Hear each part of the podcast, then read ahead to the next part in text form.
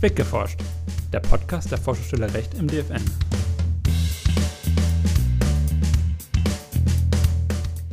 Hallo und herzlich willkommen zu einer neuen Ausgabe von Weggeforscht, dem Podcast der Forschungsstelle Recht. Heute am Mikrofon sind für Sie mein Kollege Ole und ich, Johanna. Auch von mir ein herzliches Willkommen. Thema der heutigen Folge ist die Pflicht zur Arbeitszeiterfassung. Während nach einer großen Entscheidung des Europäischen Gerichtshofs aus dem Jahr 2019 bereits ein Gesetzentwurf zur Arbeitszeiterfassung seit einiger Zeit im Bundestag und bei der Bundesregierung rumlag, hat nun das Bundesarbeitsgericht mit einem Beschluss Ende letzten Jahres den Gesetzgeber sozusagen überholt. Doch bevor wir diesen ganzen Prozess von vorne aufrollen, was gibt's Neues?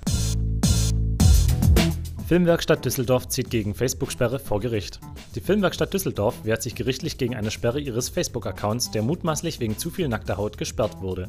Grund hierfür war die Ankündigung für den Film Der Schamane und die Schlange, der mit einem Standbild beworben wurde, auf dem die Brustwarzen von indigenen Menschen zu sehen sind.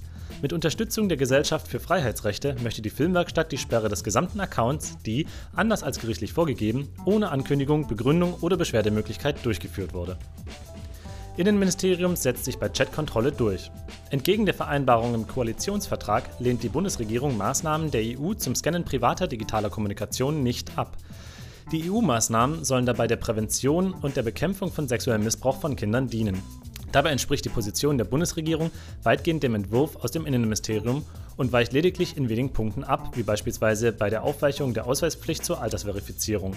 Darüber hinaus unterstützt die Bundesregierung unter Umständen auch Netzsperren, auch wenn Löschungen als erstes Mittel dienen sollen. Das Thema Arbeitszeiterfassung ist im Grunde nicht neu und doch kursiert es irgendwie momentan überall. Woran liegt das? Mit einem vielbeachteten Beschluss vom 13. September 2022 entschieden die RichterInnen des Bundesarbeitsgerichts in Erfurt, dass ArbeitgeberInnen nach dem Arbeitsschutzgesetz verpflichtet sind, ein System einzuführen, mit dem die Arbeitszeit der ArbeitnehmerInnen gemessen werden kann. Hintergrund der Entscheidung ist, wie bereits angeteasert, die sogenannte Stechuhrentscheidung des Europäischen Gerichtshofs, die bereits 2019 erging. Darin legte dieser schon fest, dass eine lückenlose Arbeitszeiterfassung zum Arbeitnehmerschutz geboten sei. Okay, also vor dem Hintergrund einer Entscheidung des EuGH aus dem Jahr 2019 entschied jetzt also das BAG, dass eine Pflicht zur Arbeitszeiterfassung besteht. Aber auf welcher Grundlage haben die Richter des EuGH ihre Entscheidung eigentlich getroffen? Und welche praktischen Auswirkungen hat diese Entscheidung jetzt hier in Deutschland? Eins nach dem anderen. Also erstmal zur Entscheidung des Europäischen Gerichtshofs. Ähm, diese basierte grundsätzlich zunächst auf der Arbeitszeitrichtlinie, aber auch auf der Arbeitsschutzrichtlinie und insgesamt der Auslegung dieser beiden Richtlinien im Lichte der Grundrechtecharta. Um die Rechte der ArbeitnehmerInnen auf eine begrenzte Höchstarbeitszeit und auf tägliche und wöchentliche Ruhezeiten zu überwachen, bedürfe es schlicht einer lückenlosen Erfassung und Dokumentation der täglichen Arbeitszeiten. Und wie hat sich diese Entscheidung jetzt im Arbeitsalltag in Deutschland ausgewirkt? Ja, es war halt lange schwierig äh, und ist eigentlich jetzt erst durch den Beschluss des BAG halbwegs geklärt. Deswegen auch die große Thematik jetzt momentan. Also nach der Entscheidung des EuGH entbrannte erstmal eine Diskussion ob denn diese Entscheidung sich jetzt direkt auf nationaler Ebene auswirkt. Woran lag das jetzt? Also man fragt sich immer, wenn so eine Entscheidung des EuGHs ergeht, ähm, kann man jetzt aus den Rechtsgrundlagen, die der EuGH herangezogen hat, sprich hier die Arbeitszeitrichtlinie und die Arbeitsschutzrichtlinie, kann man daraus jetzt direkt auch für Deutschland eine Pflicht zur Arbeitszeiterfassung herleiten. Das ist bei Richtlinien, ähm, also Sekundärrecht europäisches, immer so ein bisschen schwierig. Grundsätzlich sind nur Verordnungen bindend und Richtlinien nicht. Eine Richtlinie kann aber auch bindend sein, also unmittelbare Wirkung entfalten, wenn sie hinreichend konkret ist. Wann das jetzt wiederum der Fall ist, ist dann auch wieder immer so eine Sache. Äh, jedenfalls ist aber unstreitig, dass sie dann grundsätzlich nur gegenüber den Mitgliedstaaten an sich und nicht zwischen Privaten untereinander, also nicht zwischen ArbeitnehmerInnen und ArbeitgeberInnen Wirkung entfalten kann. Also nach allem war erstmal klar, durch jetzt die Entscheidung des EuGHs und die darin herangezogenen Rechtsgrundlagen, die beiden Richtlinien, konnte jetzt keine Pflicht zur Arbeitszeiterfassung direkt für Deutschland begründet werden. Und einstimmig wurde erstmal der Gesetzgeber zum Handeln aufgefordert. Okay, aber ein solches Handeln des Gesetzgebers wäre ja gerade dann nicht erforderlich, wenn es in Deutschland bereits eine nationale Pflicht zur Arbeitszeiterfassung gegeben hätte, oder? Genau, das war jetzt noch so der zweite Punkt. Wenn nicht aus den europäischen Richtlinien, äh, kann man dann nicht vielleicht auch aus dem äh, bisher bestehenden Arbeitsrecht, also aus den nationalen Gesetzen, äh, schon eine Pflicht irgendwie herleiten. Das kann man dann auch wieder schön machen, indem man irgendwie europäisches Recht als Auslegungshilfe benutzt. Also dann irgendwie sagt, in ja, europarechtlicher Auslegung ist dann doch die Norm so zu verstehen, dass da eigentlich schon eine Pflicht zur Arbeitszeiterfassung besteht. Und ähm, wortwörtlich lässt sich so eine Pflicht im Arbeitszeitgesetz, im nationalen äh, Arbeitszeitgesetz, das eigentlich immer bislang die Pflichten rund um die Arbeitszeiterfassung geregelt hat, liest er sich das eben nicht finden. Und auch ein Hineinlesen im Wege der europarechtlichen Auslegung wurde überwiegend abgelehnt, ähm, weil eben der Wortlaut so konkret nur auf Überstunden gerichtet ist, dass es hieß, na, da könnte man jetzt aber nicht reinlesen, dass damit jetzt auch äh, die Arbeitszeit generell gemeint wäre. Okay, also da weder eine direkte Anwendung der Richtlinie noch eine richtlinienkonforme Auslegung in Betracht kommt, handelt es sich bei der Entscheidung des EuGH um eine Aufforderung an den nationalen Gesetzgeber, also die Bundesregierung, beziehungsweise das Parlament zum Tätigwerden gerichtet auf Einführung einer Regelung zur Arbeitszeiterfassung. Das hast du sehr, sehr konkret gut zusammengefasst. So, davon sind einfach alle erstmal ausgegangen. Das war so ja, einstimmig in, in der Literatur und in der Praxis. Und auch der Grund, dass ein solcher Gesetzentwurf bereits seit Anfang 2022 beim Bundesministerium für Arbeit und Soziales in Planung war. Gut, Jetzt aber erging eben diese Entscheidung äh, des BAG im September 2022 und hier stellten die RichterInnen doch überraschend für viele fest, dass doch eine Verpflichtung zur Arbeitszeiterfassung bereits nach geltendem Recht besteht. Und wie begründen die Richter dann ihr Urteil? Ja, also zunächst stellte das BAG genau das, was wir vorhin schon erarbeitet haben, fest. Also es bestätigte auch zum Großteil die Literatur, und zwar, dass sich diese Pflicht zur Arbeitszeiterfassung eben nicht aus den Richtlinien selbst, also nicht aus der Entscheidung des EuGH und den darin herangezogenen Rechtsgrundlagen ergab und auch nicht aus der von mir gerade auch schon angesprochenen Norm aus dem Arbeitszeitgesetz, die die Überstunden regelte. Vielmehr stützt sich das BAG aber auf eine ganz andere Norm und deswegen auch die große Überraschung. Und zwar stützt sich das BAG auf das Arbeitsschutzgesetz. Sollte jetzt vielleicht auch doch wieder nicht so überraschen, weil ich ja vorhin berichtet habe, dass der EuGH auch die Arbeitsschutzrichtlinie herangezogen hat und eben nicht nur die Arbeitszeitrichtlinie. Trotzdem ist die Norm, die das BAG hier zur Begründung heranzieht, relativ weit, denn sie verpflichtet die ArbeitgeberInnen allein, die erforderlichen Maßnahmen des Arbeitsschutzes unter Berücksichtigung der Umstände zu treffen, die Sicherheit und Gesundheit der Beschäftigten bei der Arbeit beeinflussen. Eigentlich bedeutet das konkret nur, dass ArbeitgeberInnen verpflichtet sind, für eine geeignete Organisation des Arbeitsschutzes zu sorgen und die dafür erforderlichen Mittel bereitzustellen. Und hierunter versteht das BAG eben auch ein System zur Arbeitszeiterfassung. Okay, es geht also um die Frage der Erforderlichkeit. Also durch die Entscheidung des BAG wird festgelegt, dass die Erfassung der Arbeitszeit eine erforderliche Maßnahme zur angemessenen Sicherung des Arbeitsschutzes ist. Aber welche Argumente genau hat das Gericht hierfür angeführt?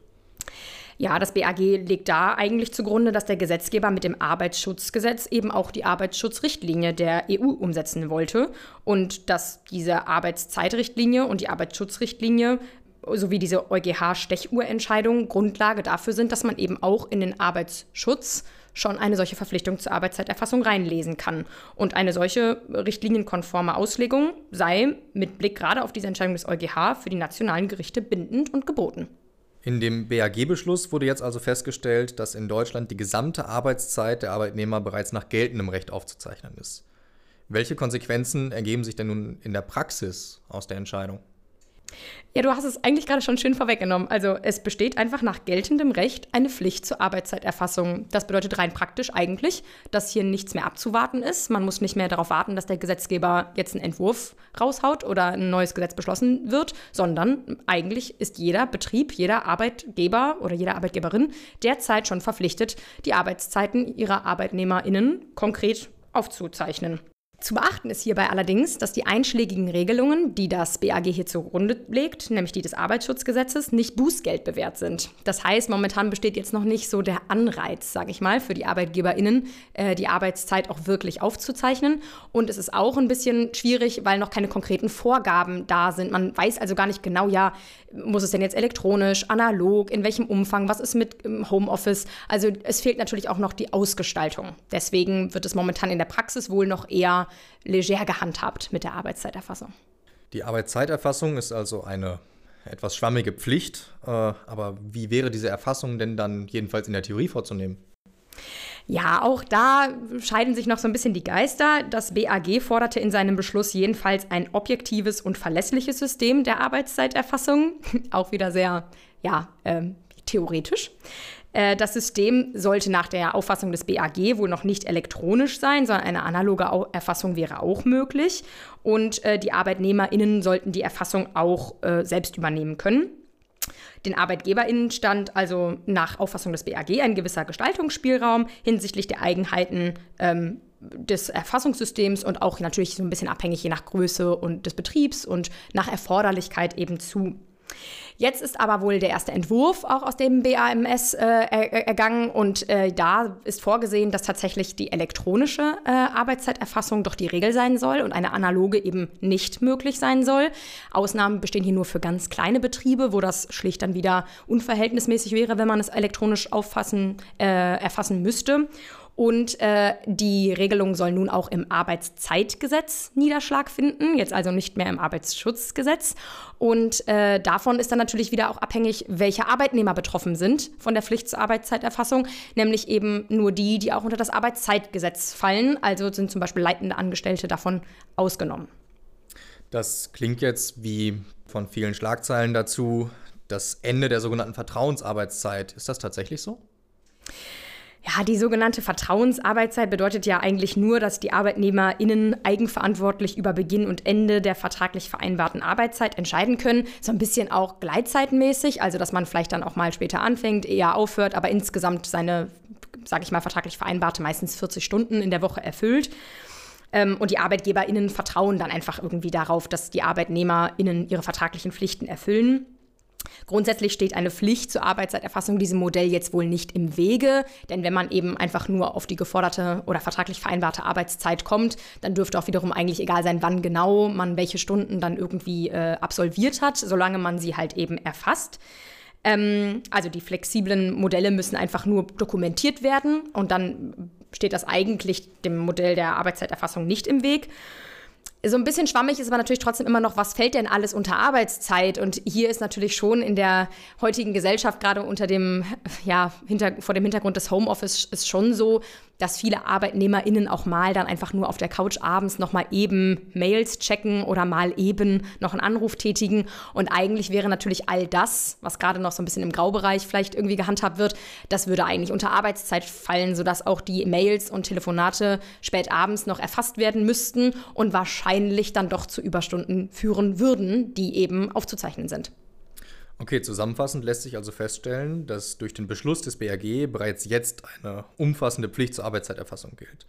Und eine Konkretisierung dieser Pflicht erfolgte dabei sowohl durch das Stechuhrurteil des EuGH als auch durch den neueren BAG-Beschluss, welcher konkrete Maßnahmen für eine Arbeitszeiterfassung festlegt.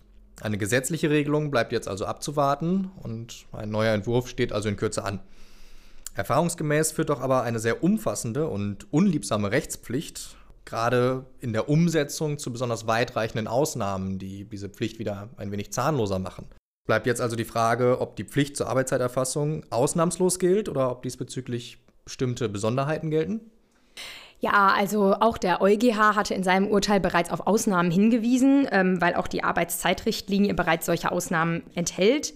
Danach können Arbeitsverhältnisse ausgenommen werden, wenn die Arbeitszeit aufgrund der Natur der ausgeübten Tätigkeit nicht gut gemessen werden kann oder sich nicht im Voraus festlegen lässt.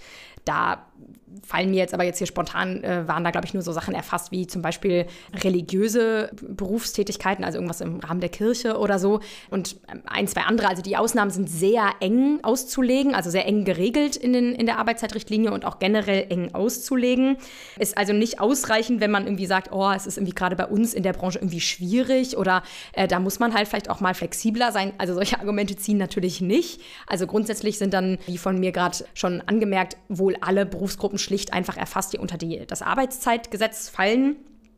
Und gerade jetzt hier in unserem Kontext, Hochschulen und äh, Forschungseinrichtungen, wird man auch sagen müssen, dass hier auch Artikel 5, also auch die Forschungsfreiheit, nicht im Wege stehen werden wird, dass man da irgendwie Arbeitszeit erfassen soll oder eben als Ausnahme nicht regeln soll da schlicht auch die Angestellten hier im Forschungs- und äh, Wissenschaftskontext eben auch unter die Arbeitszeitrichtlinie und unter das Arbeitszeitgesetz, das nationale fallen. Und auch hier wichtig ist, dass eben ja zum, aus Zwecken des Arbeitsschutzes auch Höchstarbeitszeiten eingehalten werden. Ob das jetzt der Forschung dann am Ende gut tut, das ist eine andere Frage, aber grundsätzlich sind da erstmal keine Ausnahmen für Wissenschafts- und Forschungskontexte vorgesehen. Ja, vielen Dank, Johanna, dass du dieses komplexe, aber auch ausgesprochen praxisrelevante Thema so anschaulich vorgestellt hast. Und vielen Dank natürlich auch an Sie, liebe Zuhörerinnen und Zuhörer, fürs Einschalten und dranbleiben. Bis zum nächsten Mal. Ja, vielen Dank auch an dich äh, fürs Quatschen und äh, bis zum nächsten Mal.